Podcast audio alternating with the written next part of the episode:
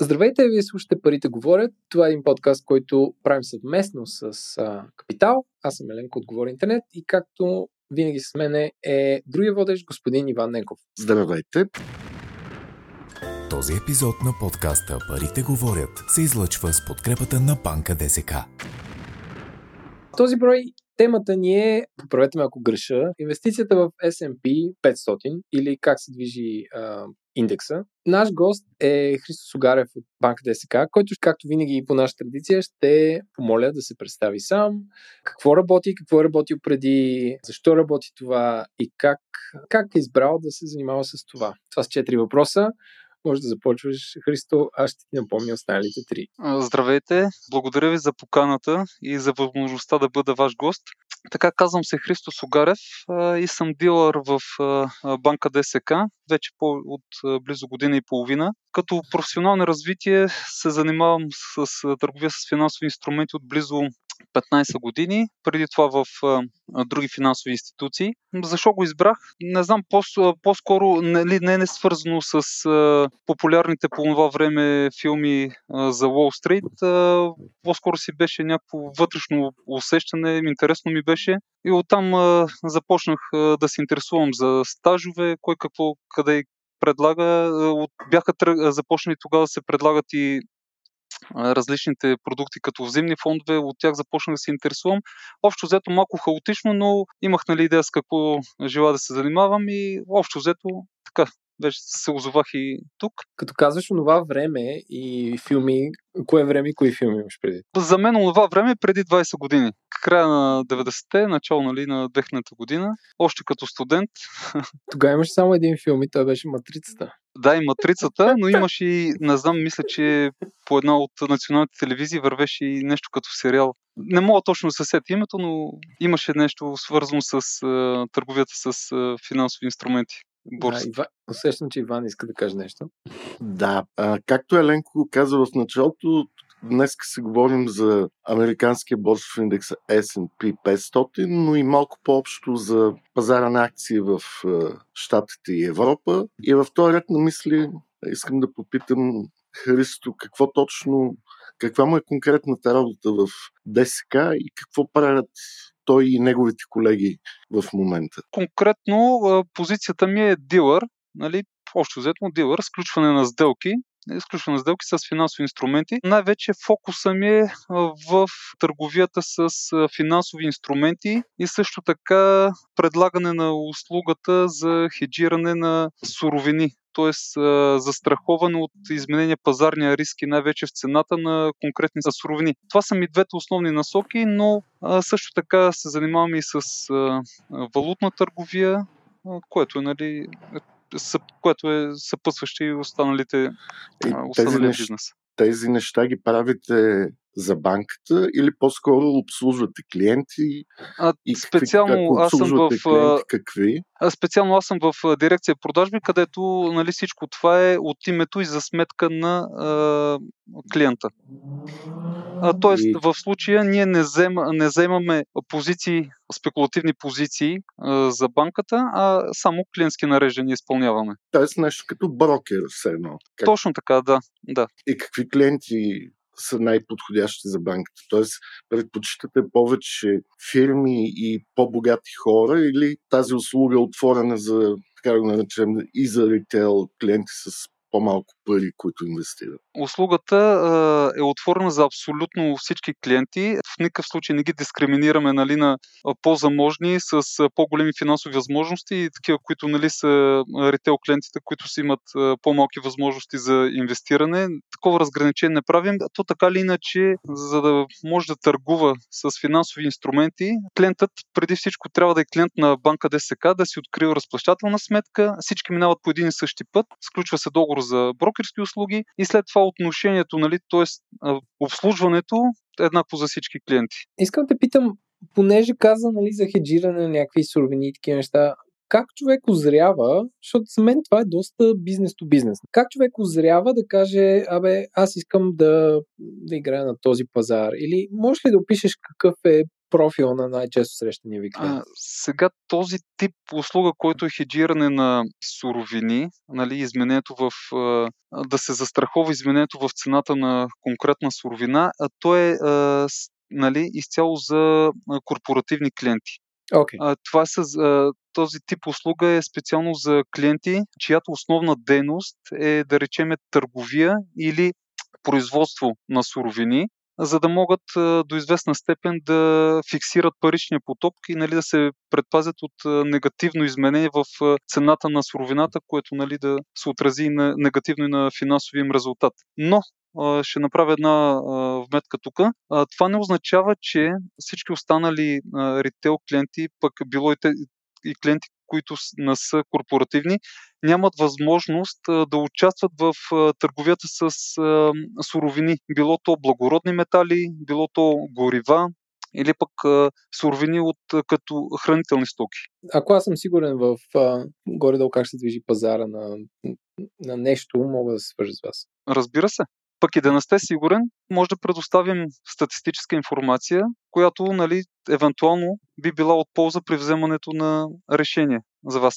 А тук, ако е удобно само да вметна, възможно е да по време на разговора да бъде споделена информация а, относно предоставянето на брокерските услуги и също така, че цялата тази информация, която е свързана с а, инвестирането в финансови инструменти, е изцяло за, от името и за сметка на самия клиент, изцяло за него собствен риск и че до известна степен, не до известна степен, ами финансовите инструменти са изложени а, така на специфични пазарни рискове. Тоест, както цената може да се покачи и да се спечели от това, ако са закупили, така и да понесат негативното изменение в цената. Да, ние почти във всеки епизод на нашия подкаст Селенко споменаваме, че нали, както се опитваме да разясняваме различни начини на инвестиране, така винаги обръщаме внимание и на риска, така че хората да са наясно, че няма гарантирани печалби, особено когато участват на пазара на финансови инструменти. Много хубаво да се започва нали, от там, защото понякога ентусиазма е доста голям при някои от клиентите. Да, по-голям отколкото поносимостта им към риск. Има го този момент, но пък нали, вашата идея на предаването е така да бъдат образовани като цяло публиката, което е доста добра инициатива. Исках да питам Христо, има ли някакви минимални изисквания човек да стане клиент на този отдел в ДСК? Т.е. за минимални суми за инвестиране или минимална сума по сметка или това не е от водещите критерии? Минималното трябва да се има предвид от гледна точка на транзакционните разходи, които са свързани с покупко-продажбата на съответния инструмент както единствения минимум, който е билото акция или облигация, те са на лотове. Като минимума при акциите е един лот, т.е. една бройка. И съответно минимума за инвестиция би бил стойността на тази акция към момента нали, на покупка с съответните разходи които съпровождат сделката. А т.е. това е минимума. Мисля, че трябва да обясниш това на, на хората не с конкретна цифра, обаче, нали, защото ние имаме всякакви слушатели. Примерно, миналата година нашия подкаст е слушан от 200 000 човека. Само с 2019. И тук, за да преценят, примерно, аз имам да инвестирам 1000 лева на месец, аз имам да инвестирам 500 лева на месец или аз имам да инвестирам 2000 лева на месец, кой човек би имал изгода да, да се свърже с вас? В зависимост от това на кой пазар, в какъв инструмент би желал да инвестира клиента и това го заявявам нали, много ясно, трябва много добре да се направи сметката. От гледна точка разходите какъв процент биха съставлявали от инвестицията. Този разход, транзакционен разход, така да го кажем, който е, той е така да го кажем, брокерската комисионна, трябва да бъде някакъв, някакъв разумен процент от е, стоеността на сделката. Ако някой е решил да инвестира по 100 лева на месец, примерно в определена акция или борсово търгован фонд, но да речеме минимума за сделката му излиза някъде към 60-70 лева, доколко би било удачно това нещо. В този случай при 100 лева инвестиция, разходите като процент от стоеността на сделката биха били нали, 60-70%. В обратната okay. посока също, т.е. как би се изплатило това нещо, нали? Кога би се изплатило? Би ли било разумно? Имали сме нали, клиенти, които доста ентусиазирани така тръгват нали, искат да правят инвестиции. Най-важното, което е нали, да ги запознаем с разходната структура и когато тръгват да подават поръчка, задължително, ако ни се струва нещо, нали, така, не че има конкретно зададени параметри, но ако видиме, че разходите по сделката биха били така един неразумен и неприемлив процент от стоеността на цялата инвестиция, го питам отново, бихте ли се чувствали комфортно нали, с тази инвестиция и при, тези, и при така направените разходи? В смисъл, наистина разходите съставляват много важно перо от, при реализирането и изграждането на една стратегия, затова клиентите трябва доста да внимават с това нещо. Да, но очевидно ви Тоест, от гледна точка, в този да... случай в този случай по-изгодно би било нали, да се инвестира с малко по-големи суми, тъй като тогава минималните разходи биха съставлявали значително по-малък процент от е, инвестираната сума. Аз съм съгласен за това.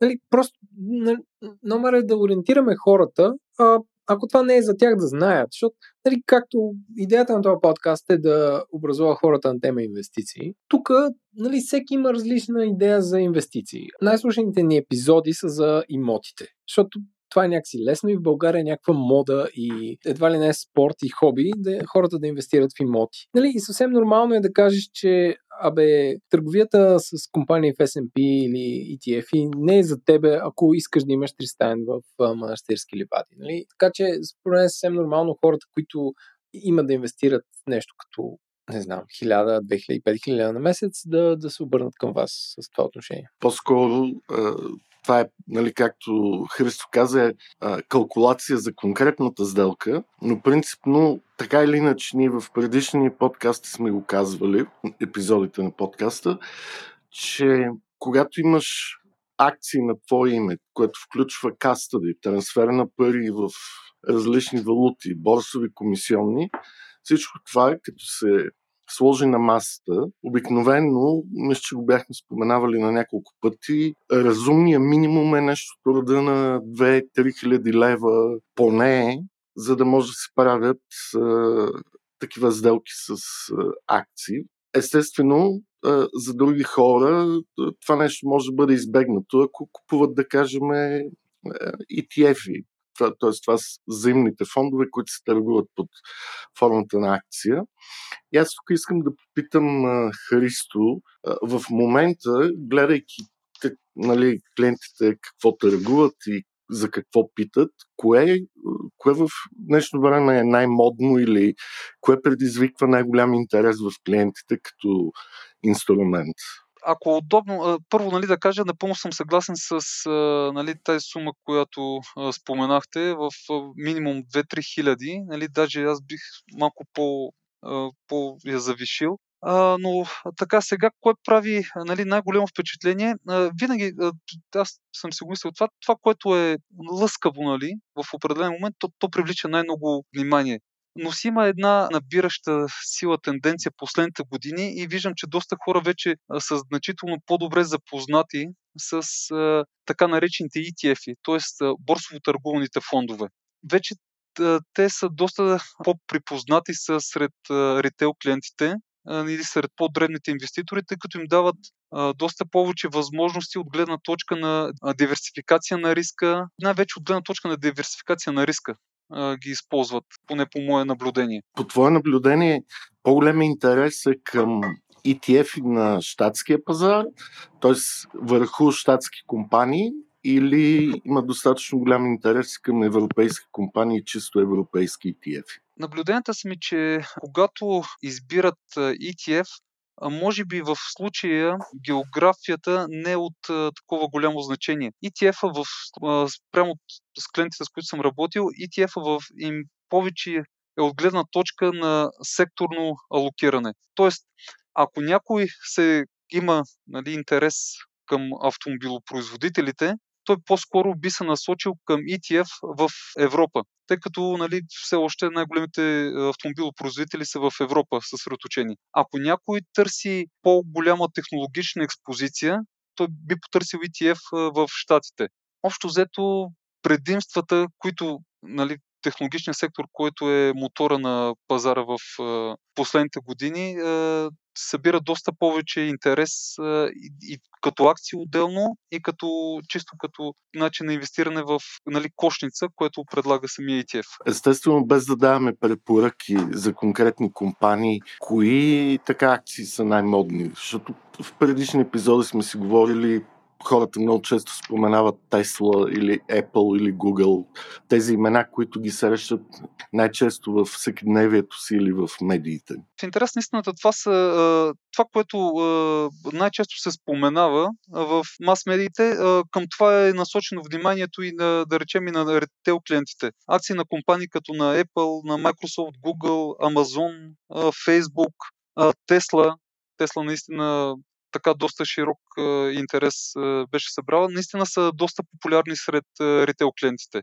И то нали, не само от гледна точка на това, на възвръщаемостта, която имаха, имат нали, от известно време, чисто и това, че са като марки, са доста разпознаваеми и се използват доста от самите клиенти. Сякаш има вече едно такова бранд инвестиране, а не толкова базирано на фундамента на компаниите. Да, да това е точно така. В смисъл, а, заложено е това. Има го като разбиране, че ако ползвам дадено нещо или купувам продуктите на дадена компания, може би е добре нали, да, да си купа, ако има възможност, нали, да си купи от акциите на тази компания. Тоест има някакво по-разумно, не знам нали, доколко е разумно, но има го това инвестиране. Добре, вие предполагам следите много внимателно пазарите, за да може да предоставяте тази услуга на клиентите. По твоите наблюдения, какво се случва в момента на пазара на акции в САЩ, имайки предвид какво събитията, които бяха свързани около коронавируса, съответните, как да кажа, локдауни, които спряха бизнеса на много малки, относително големи фирми. От една страна и от друга страна се задават изборите в Штатите. В цялата тази хаотичност, какви тенденции виждате вие? Трябва да призная, че годината, от гледна точка на събития, беше доста наситена. Беше така, трябва да кажа, добра нали, за брокерския бизнес. От гледна точка на това, че пазарите бяха доста динамични, което и тази волатилност, нали, така привлече и вниманието и на клиентите. Тоест, когато има по-ясно изразена динамика на пазарите, е доста по-добре за, за брокерския бизнес като цяло. Това, което наблюдавам от последните 10 години, с много малки изключения 2015-2016, пазара на акции, особено в Штатите, следваше една ясно изразена възходяща тенденция, която беше прекъсната в средата на февруари тази година. Това, което направи впечатление, беше резкия спад, нали, който последва в рамките на няма и месец. Водещите индекси заличиха около една трета от стоеността си, но по-забележителното беше, че те в рамките на около 2-3 месеца възстановиха абсолютно всички тези загуби. Говоря за щатите. Което не беше е, така калкулирано или не беше очаквано от повечето, така да ги речеме, професионалисти на пазара. Очакваше се известно възстановяване, но не, че нали, ще бъдат тествани върховете отново. В момента технологичният сектор и S&P са, се търгуват на нови най-високи стоености, докато Dow Jones и той тества върховете си. Транспортният индекс също е на върхови нива, т.е. това влакче нали, доста народ повлече със себе си, а, но пак казвам, а, динамиката както на самите пазари, така и при нас като бизнес беше... Е, много и хора, и анализатори казват, че март месец е било а, такава възможност за покупки, която се среща много рядко, once in a lifetime. Тук пак зависи от а, самите нагласи на инвеститорите, от а, инвестиционния хоризонт, а, който са заложили а, при правенето на инвестиции.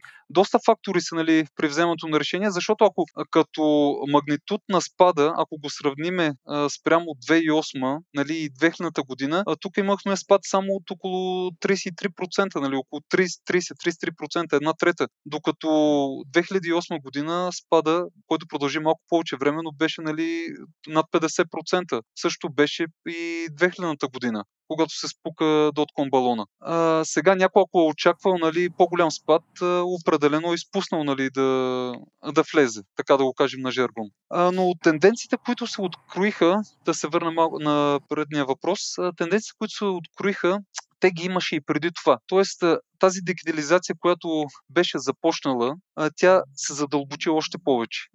Онлайн пазаруването, финтех, тези стартап компании в финтех, които са политиките в чиста енергия, особено нали, на правителствено ниво, които са автономните автомобили, споделените офиси, което според мен е, предстои тук е доста такъв интересен момент с офис площите.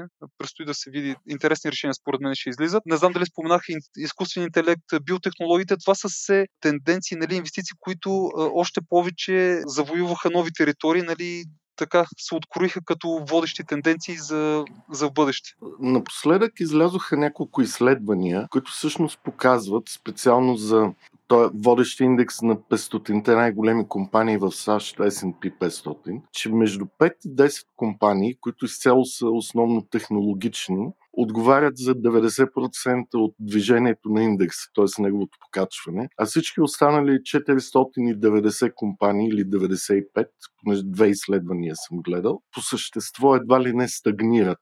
С техния ръст последните 5 години е някакъв мижев между 5 и 10% общо, докато за тези малко наброй, но свърх големи технологични компании, поскъпването е няколко пъти. Така, значи, за да се обясни това нещо, първо нали, трябва да се знае, да дадем, може би, малко информация за самия индекс S&P 500. Стоеността на индекса, ако може и малко история само, нали, така да дадем за, да, за да. него. Той е създаден преди около 60 години, 1957 година.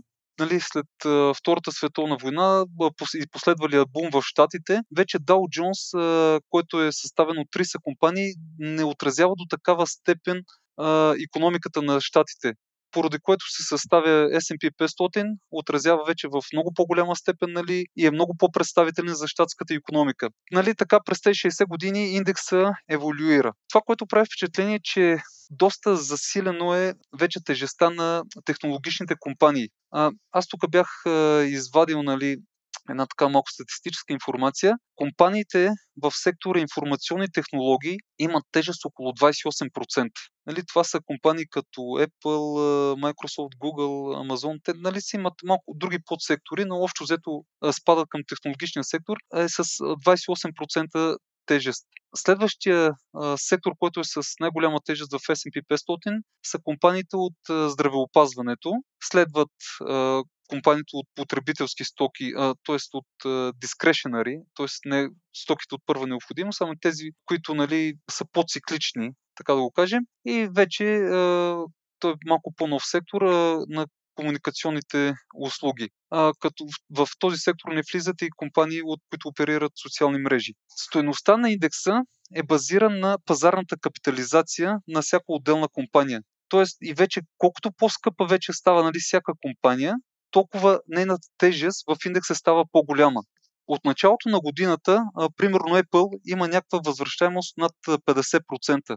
Google е с над 30%, Amazon е с нали, над 70%. Тези компании преди около месец и половина, даже може и повече да е, преминаха успешно прага на 1 трилион капитализация. То вече е малко трудно за асимилиране нали, това число. Но Apple, Apple съвсем наскоро нали, мина оценката от 2 трилиона капитализация. Това, което казахте за тези 10 на компании, те имат пазарна капитализация от близо 9 трилиона долара. Цялата пазарна стойност на S&P е 30 трилиона. Тоест те имат близо 27-28% нали, тежест от само тези 10 компании имат в целия индекс 28-29% или гонят вече 30% тежест. И съвсем нормално е те да са конете нали, на, на S&P 500. От началото на годината, сега може нали, да влиза малко в суха статистика, но от началото на годината точно технологичният сектор е този, който е с а, най-голяма възвръщаемост, докато в другата крайност са енергийните компании, нали, които имат спад от близо 50%. Нали. Не точно 50%, но гонят нали, това негативно представяне. В този ред на мисли, целият този ръст на технологичните компании, то на шепа от тях, дали трябва да притеснява инвеститорите вече или както ти каза преди този процес на дигитализация, наобщо казано, ще продължи да се развива с бурни темпове и независимо от тези огромни пазарни капитализации, които са как да кажа, тези числа, хората не могат да си ги представят, нали, 2 трилиона долара. Все Да. пак, дали крие риск това нещо или по-скоро там е бъдещето и това е мястото, което трябва да гледаме. Ами, пак всеки сам за себе си ще трябва да направи тази оценка, но нали, ако тръгне да се прави сравнение с дотком балона 2000-та година, когато се спука и сега, сегашното състояние на технологичните компании, прави впечатление, че финансовото състояние на тези компании е доста по-добро нали, от кога, преди 20 години. Тоест, може би не би трябвало да се очаква нали, чак такова а, спукване на балон, защото в момента аз пак си позволих малко, да из, малко цифри да извадя. За последната година приходите на тези 10 на 12 компании са в размер на близо трилион и половина долара. Имат свободен кеш, нали, такива ликвидни инструменти в размер на над 700 милиарда. Тоест, хубаво е нали, когато се прави така оценка, нали, пак да се види какво стои за тази цифра. Наистина е трудно за асимилиране, нали, като кажеш вече трилиони. Те това, то не можеш да си представиш колко нули са. Те, нали, трилиона вече е цифрата, нали, 12 нули отзад. Трудно, нали, такова нещо може да се из, из, за изписване, но а, все пак а, за тази оценка наистина стоят и солидни цифри. Но въпреки всичко, нали, въпреки всичко, хубаво е да си има едно на ум, нали. В кой момент влизаш, при какви нива влизаш, какви са ти очакванията, нали, доколко можеш да го изтърпиш, средствата, които влагаш, можеш ли да се лишиш нали, от тях, имаш ли достатъчно на страна. Нали. Това си, е- и пак искам да подчертая, нали, това си е изцяло решение от името за сметка на клиента и за негов собствен риск.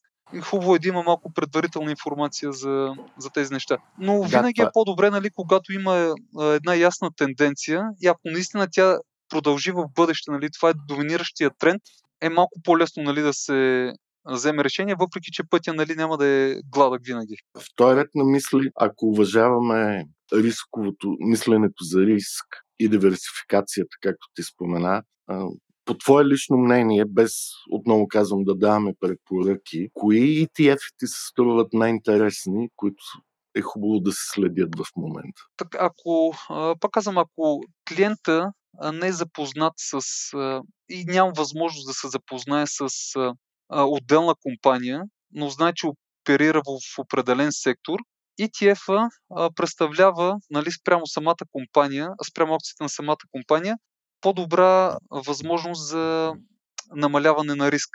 Сега, но и към самите ETF нали, трябва да се направи така леко проучване. А, по-скоро критериите, които бих заложил при избирането на конкретен ETF нали, за начинаещ инвеститор, биха били от колко време този ETF е на пазара. Има ли достатъчно ликвидност, кой му е емитента. Нали? а, такива неща, които а, биха нали, ни ориентирали в доколко нали, е все пак надежден даден продукт. ETF-те, които следват подобни трендове, нали, и компаниите, които са в тези ETF-и, да речеме в Штатите такъв ETF е а, трите Q-та, Triple Q на Invesco. Ако някой а, иска директно в експозиция в а, S&P 500, а, може да погледне SPY. Това е пак ETF в а, долари.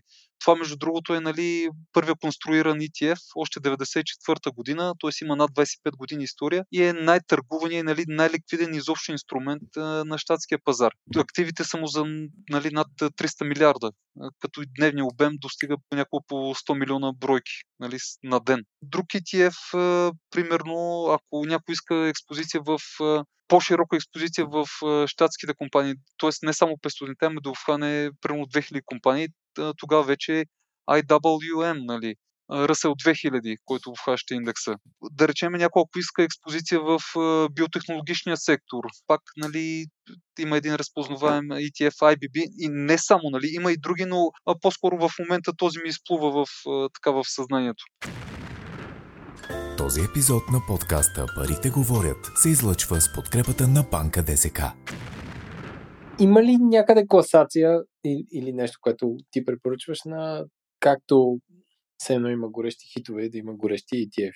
Или, или хората трябва да се ориентират по това от колко време съществува, как се как се разпространява и така нататък. Тъй като ETF-те са доста голяма индустрия вече, нали, от известно време, а, има си а, доста и то изчерпателна информация за самите ETF-и. Класация нали, по активи на управление, по ликвидност, абсолютно по всякакви критерии. Има ETF-и, които са конструирани да следват определена стратегия. Преди 2-3 години ставаха, станаха доста актуални тези квант, т.е. квант ETF-те, на, които са базирани на изчислителни, в смисъл заложени са алгоритми нали, на стратегии и те автоматично нали, се случва изпълнението на сделките. Има и такива ETF-и. Тоест, многообразието ETF е наистина, наистина много голямо. Има източници, ETF Database, нали, на Morningstar, там са най-вече, има за взаимни фондове, на, на, за ETF и също има. Тоест, дори в Google да влезеш да напише само информация за някакъв, примерно, технологичен ETF или финансов ETF или нещо друго, ще излязат доста а, така предложения. Макар, че много хора казват, че той е old fashion инвеститор и специално технологичните гурута в днешно време са други имена. Най-обвиас технологичното гуру за широката публика е Елон Мъск с неговите твитове, които движат по същество до голяма степен пазара на акции на Тесла. Има ли някак... Към Харисто ми е въпрос за някакви технологични, специфично технологични ETF, които са по-интересни за наблюдение в момента. Примерно аз съм чувал като ARK, ARK, но все пак наистина аз не съм достатъчно добър специалист в познанието на ETF. Аз наистина като най-разпознаваем такъв ETF за технологичния сектор е трите кюта. В смисъл неликвиден, нали... А, Може ли само да кажеш на какво е базиран той? Да речеме тези компании, които ги споменахме по-рано, като Apple, Microsoft, Google, Amazon, Facebook, нали, Cisco, Intel. А, примерно тези компании имат някъде тежест около а, 50% в а, самия ETF. Тоест това са точно тези технологичните компании с а, нали, най-голяма пазарна капитализация. Тоест, те, те гигантите, това нещо им отразява движението на акциите до голяма степен. Да, друг, който, ETF, който е с много голяма технологичен ETF, нали, където преобладава технологичните компании, XLK. Нали, също едно предложение, но нали, пак казвам, те реално в конкретния случай, нали, ние като брокер винаги може да съдействаме на клиента дали да извадим информация, да му потърсим нещо конкретно, нали, ако иска. Но, пак казвам, тъй като те се наруиха, наистина станаха, вече са хиляди ETF-и, не как преди 10 на години значително по-малък беше брой, горе-долу да ги знаеш нали, всички. Сега вече доста се наруиха и е хубаво нали, все пак клиента да си каже по-конкретно нали, какво търси, за да може и ние нали, да се насочиме по-лесно да зададем и ние критериите, по който да, да дадем информация след това. Вие в ДСК произвеждате ли някакви анализи или изследвания за външните пазари? Знам, че това регулаторно е много сложно нещо да го правят брокерите и банките, но по принцип за вашите клиенти имате ли някакъв нюзлетър или нещо такова, което на регулярна база да им предоставяте? Към момента анализи а, не предлагаме поради спецификата на услугата, нали, която предлагаме, чисто брокерските услуги, но а, така на регулярна база, а, съвсем кратко, без а, да губим от времето на клиентите, графично представяме и с две-три изречения нещо, което се е случило на пазара, нали, ни е направило впечатление и го изпращаме така на клиента, гледаме поне веднъж седмично да, да им пускаме поне, да, да т.е. пускаме има някаква форма на, дори на пасивна комуникация, да може хората да са фокусирани горе-долу върху инвестициите и пазарите, където участват, защото понякога те си имат, не понякога, най-често, те имат друга работа, други ангажименти, може да са купили някакви позиции в акции или ETF и след това живота ги завърта на бързи обороти спират да наблюдават това нещо. Тоест, по някакъв начин вие може ги подсещате за наличието на техния портфел и да обръщат внимание.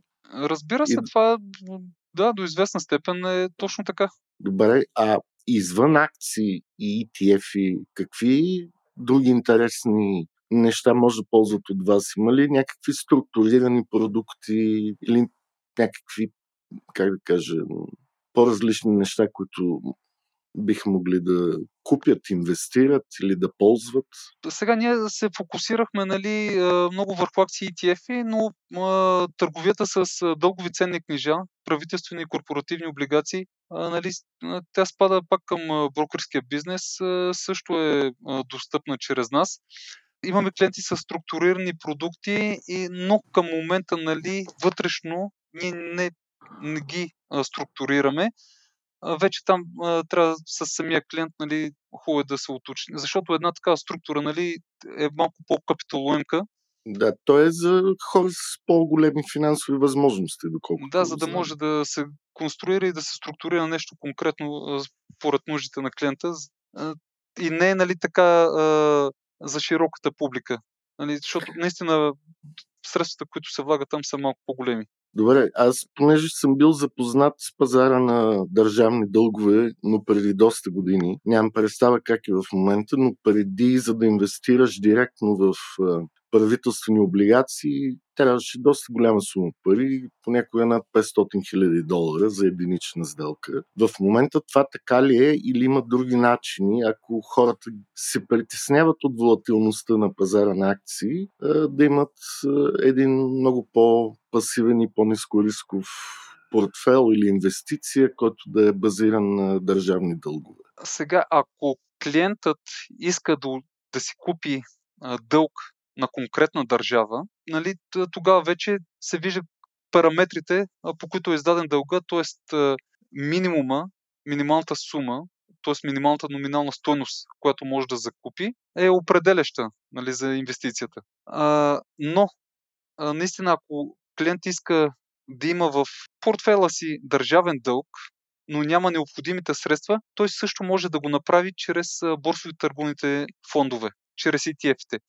Има немалко разнообразие от ETF-и върху държавен дълг, които на регулярна база изплащат и т.е. паричния поток, който облигациите в кошницата изплащат под формата на купони, се разпределя под формата на дивиденд от самия ETF и е доста така интересна и привлекателна за клиентите инвестиция.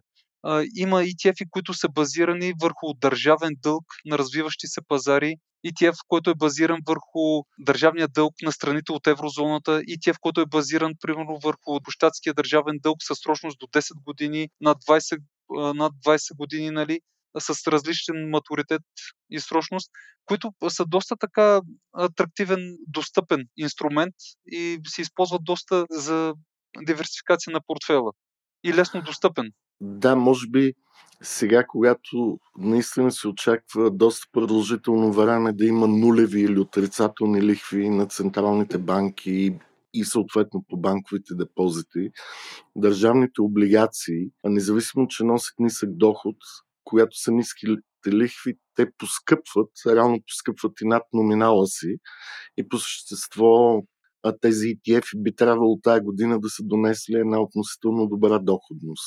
Така и тук трябва да отбележим, че в момента сме в не знам на кой етап, но има един супер цикъл, такъв много дълъг, на спад в доходностите на държавните ценни книжа. И това спада в доходността, нали, обратно пропорционално на цената на облигациите. Те поскъпват, когато пада доходността. От 80-та година насам, т.е. това са вече 40 години, след овладяването на инфлацията от тогавашния шеф на ФЕД Пол Волкър, следва един нали, много 40 годишен вече цикъл, не знам колко би продължил това нещо, но само на спад на доходност. Разбира се, има периоди, в които има покачване, но като цяло тенденцията е нисходяща. И към момента доходностите са доста, доста нали, ниски ако трябва да се търси доходност от такъв добър емитент. Даже на страни като Германия, те от доста време са отрицателни. Отрицателни, да. Аз наскоро гледах статистика за италианския държавен дълг, който в старта на корона кризата, понеже Италия беше първата европейска държава много сериозно ударена от вируса, това държавният дълг в дълг, с дългите матуритети беше над 2% доходност. В момента е под 1, нещо рода на 0,5-0,6. Да. Което сигурно в ценово изражение е доста голяма печалба за тези, които са имали прозорливостта да купят такъв дълг. Така е, общо взето на една 10 годишна книга е, изменението в 1% е около нали, 10% в цената на книгата. Те сега грубо нали, така го говоря. Тоест, доходността, 1% спад в доходността е близо с 10% изменение в, в цената на, на облигацията. Да. Тоест, в италианския случай, това, което е станало, че купувачите на италиански държавен дълг по същество са получили доходност, която е съпостав... не доходност, а печалба, съпоставима с пазара на акции. Разбира се. А, аз сега ми се сетих за... Мисля, че беше една австрийска облигация 100 годишна, която бяха издали преди 4 или 5 години, а може и повече да е. Може би няма и 4-5 години, но тя в един момент беше поскъпнала двойно. Нали, издават я на 100%, беше, мисля, че стигнала близо цена 200. Аз само не искам да ви развалям купона. Обаче. Обаче, какъв тип хора инвестират в държавни облигации? Това според мен са хора, които са, може би, от, или са много по-консервативни от хората, които инвестират в апартамент в манастирски ливади, или са много по-напред от това. Може ли да ги опишете? Ами аз, както казах, вече в държавен дълг не е чак толкова трудно да се инвестира предвид продуктите, които има на пазара, но хората, които инвестират... Това е супер! Да, но хората, които нали, инвестират директно в дълга на определена държава, трябва да имат малко по-голям наличен финансов ресурс. Тъй като, да речеме, давам за пример България, последните еврооблигации, които, не последните, ами всички еврооблигации, които са издани до момента, имат минимал, минимална номинална нали, първоначална сума за инвестиране от 100 000 евро. Тоест няма, как да инвести... няма как да тръгне с да инвестира с сума по-малка нали, от 100 000 евро в а, държавен дълг на България. По проста причина, че, нали, че така е самата емисия. Това е минималния лот за инвестиране. Okay. Също така, при положение, че а, депозитите а, в а, банките вече са, нали, почти ги няма, така да кажем, а, лихвите по депозитите почти ги няма, хората нормално си търсят альтернатива за парите. И тези, които имат спестявания, търсят нещо, което нали, все пак ще носи някаква положителна доходност. Тоест, а, типа инвеститори са хора, които са консервативни, а искат сигурна възвръщаемост, но а, това да слагат на депозит или, или в имоти да. Не, не е окей. Okay. В крайна okay. сметка всичко е въпрос на альтернатива. Който ти предлага по-добра альтернатива, там се насочват и парите. Като нямаш възвръщаемост по депозитите, търсиш друга альтернатива вече да, доходността от облигациите, след като е нали, много ниска, нали, но все пак нали, има някаква сигурност, излизаш от облигациите и тръгваш нали, вече към по-рисковите активи, като акциите. И така, в смисъл, особено след а, тази интервенция на централните банки, която продължава вече нали, доста години и са солидна подкрепа за пазара на финансови инструменти като цяло то може би балансите на централните банки, които избухнаха последните години като обем, до голяма степен отговарят или са причината за поскъпването на всички активи, като акции, облигации, а и в много развити държави и недвижимите имоти. Така е, значи, то е хубаво, примерно, който има възможност нали, да често и просто да наложи представянето на определени индекси или било то пък класове активи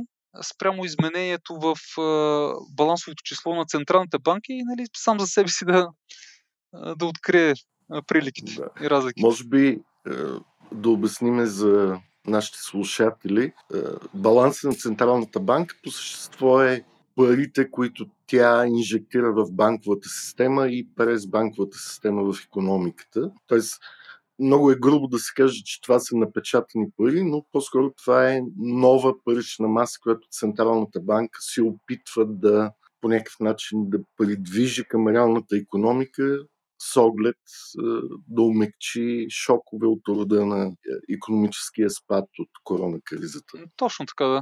Като цяло, нали, това е идеята, която се застъпи 2008 година по времето на Бернанки. Да. Добре, това до някъде влязохме в темата за какво се случва на пазара на акции в Штатите, как хората може да достигнат до него, включително и през ДСК.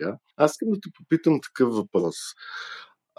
Аз съм човек, който сега имам нужда да направя някаква инвестиция, било то в акции или в ETF и, да създам някакъв краткосрочен или дългосрочен портфел. Логично е първо да си направя някакъв ресърч за мен, да видя през какви места могат да достигнат до този пазар, какви брокери има, банки, други специализирани дружества като asset менеджери. Защо според тебе хората биха избрали ДСК, а не да кажем, сега ще дам няколко различни примера, които естествено не са съпоставими, но хората биха ги видяли тия примери. Тоест, първият пример е няко, директно някой щатски брокер, като Interactive Brokers, E-Trade и така нататък, или Charles Schwab. Или пък, другата крайност са тези нови платформи, които предлагат супер, супер надребно търговия на акции, като Revolut, Robinhood и може би има доста други, но не мога да се сетя имената. Или пък да кажем, третия вариант е някой местен български лицензиран брокер, който не е банка, но по някакъв начин предоставя услугата достъп до световните пазари. Къде, къде се намирате вие като колеги, като отдел в тази екосистема на различни опции? Средата е изключително конкурентна, което е добре. Държи на штрек, следиме какво случва, трябва и ние към клиентите да сме нали, с максимално най-доброто, което може да предложим за тях. Сега обаче аз ще дам един-два примера. Какво нали, би привлякло някой към нас? Разбира се, ние предлагаме доста а, така конкурентни условия за търговия, но а, ние с а, брокерите, които предлагат а, които нали, не взимат изобщо никаква такса за търговия, няма как да се конкурираме. Последните примери. Клиент иска да а, търгува, нали, каза, искам да вкарам 1000 лева, искам да купя това, това, това, нали. Друго, въпреки всичко, нали, той е решил. Днес сме го запознали предварително с такси условия. И му казвам, добре, окей, сега ще вземеш. Сметнал ли си обаче нали, този минимум, който ще инвестираш, до колко време ще го чакаш, реалистично ли е според тебе нали, това да поскъпне, за да може да ти избие и обратната транзакция нали, по продажбата. Тоест, ние а, даваме на, към клиента, се отнасяме малко, как да кажа, има грижовност. Не се грижим нали, за тях, те сами си решават какво да правят, но все пак а, ги караме да се позамислят, може би, върху някои аспекти от а, когато инвестират. А, съвсем наскоро имахме разговор с един клиент, който каза, търси контакта с брокерите, защото по някакъв начин усеща примерно енергията на пазара. Не знам до каква степен нали, я препредаваме, но усеща нали, някакси пулса, това, което се случва, дали начин по който нали, се коментират нещата или си приемат нареждани, изпълняват самите поръчки, но той усеща нали, този не да го речем, не чак толкова адреналин, но този пулс а, на пазара. Няма как а, нали, ние да, да разчитаме само на това. И просто бъдещето си е нали, в а, имплементирането и внедряването на а, технологиите, които по-скоро биха а, помогнали за по-добро обслужване, нали, за по-добро отношение към а, самия клиент, а не изцяло да заместят нали, а, и човешкия фактор но нали, немислимо е да, да го караме нали, без а, платформи, технологии и така нататък. Да, тоест, при вас хората все пак може да чуят жив човек, което принципно е невъзможно при големите ритейл платформи. Там... Да, могат да изкоментират, да ни се навикат, нали, всичко смисъл е, там сме. Забил и не бил, нали, но винаги сме на, нали, там сме, нали, да може да се чуе наистина с а, жив човек среща. Е, това е предимството на по-големите финансови институции, защото все още имат човешки потенциал в тях, а не са изцяло компютър. Сега, много хора може и да не се съгласят, защото понякога наличието на човешки фактор води до съвсем други проблеми, но по някакъв начин е, така, е, как не, да кажа, все още не, е истината човешко. е симбиоза между двете. Няма не може да останем и ние в, нали, няма как да стоиме в миналото, нали, само на човешкия фактор. Има хора, които са, нали, доста добре си борават с технологиите, се чувстват доста комфортно, но има други, които си предпочитат, нали, и то а, заможни, нали, клиенти, а, нали, които си предпочитат да се чуят с човека, да изкоментират нещата и тогава да си вземат а, решението. Да, т.е. все още има нужда от човешка помощ. Аз мисля, че добре покрихме тематиката на днешния епизод и оставям на Еленко неговия последен любим въпрос да зададе, който почти в всеки епизод се явява накрая. Еленко? А, да, моят въпрос на, накрая най-често е свързан с бъдещето, а именно как си представяш твоята работа след 5 години? Дали ще седиш и да отговаряш на някакви реквести, които идват през някаква контент менеджмент система, или ще говориш с хора и ще ги насърчаваш към това как да инвестират в ETF и, и, и ще ги образуваш в различните методи на инвестиция? Доста добър въпрос, не се бях замислял точно за него. А, сега се сетих обаче за един вид, а, то, надявам се да нали, малко груп така, ще го преценим, нали? Нямаш Преди проблем. 5 години, като ги питали а, на въпроса как се виждате след 5 години, нали, се оказа, че абсолютно никой не познал. Тоест, заради COVID ситуацията, никой не познал, че си бъде вкъщи или така нататък. Тоест, след 5 години нали, в тази сфера, аз в този бизнес го виждам най-вече като човешкия фактор да по-скоро да добавя стойност. От гледна точка, нали, ние няма как да се а, сравноваваме с а, платформи, нали, като бързина на изпълнение и така нататък а, на нареждания. Това отдавна това сравнование е решено, но все още човешкият фактор и нали, брокера, особено тези, които имат, имат повече нали, опит и повече поглед върху нещата, могат да добавят стойност за своите клиенти. Чисто като информация и дори да не е съвет, по-скоро като обогатяване а, за даден продукт, какво представлява, как се държи в определени ситуации, нали, какви са рисковете и така нататък. Това е добавена стойност, която помага на клиента да, да вземе информирано решение. Да, т.е. трансфера на знание. По някакъв Да. начин аз сега се притесних, нали, Еленко, не знам ти дали се притесни, но скоро всяка банка и брокер ще имат подкаст за обучение на собствените си клиенти. Както преди имаха вебинари. Е, може би и сега имат вебинари. Да, Ние не знаем, е. защото сме банка. Но това са, тази инициатива наистина трябва да се задълбочи и да навлезе в, може би да стане мисия и на, на всеки посредник или банка, грамотяването и на клиентите си. Тоест, за, по-скоро запознаването им с продуктите и услугите и Да, според мен това е много хубав, хубава сентенция за завършване на днешното предаване. И сега Еленко ще даде финалните думи. А, Христо, благодаря ти за това време. аз също ви благодаря. А, ако никой не е за... Ако ни, никой не е забелязал във времената на COVID, а, това го записахме отделно. А, може да познаете по това, че Иван е на балкон и зад него а, звучат гарги, има ремонт. Аз съм в офис, където всичко канти, а Христо е на... А, Днеска правихме около 10 теста с неговия микрофон, който звучеше достатъчно добре, така че го чуете. Така че ако нещо ви издразни в този подкаст, моля да не извините, но вярвам, че знанието, което сте получили е много по-голямо от дискомфорта на този час и малко. Така че благодаря ви и слушайте ни отново. Благодаря и аз на госта. Благодаря. Този епизод на подкаста Парите говорят се излъчва с подкрепата на Банка ДСК.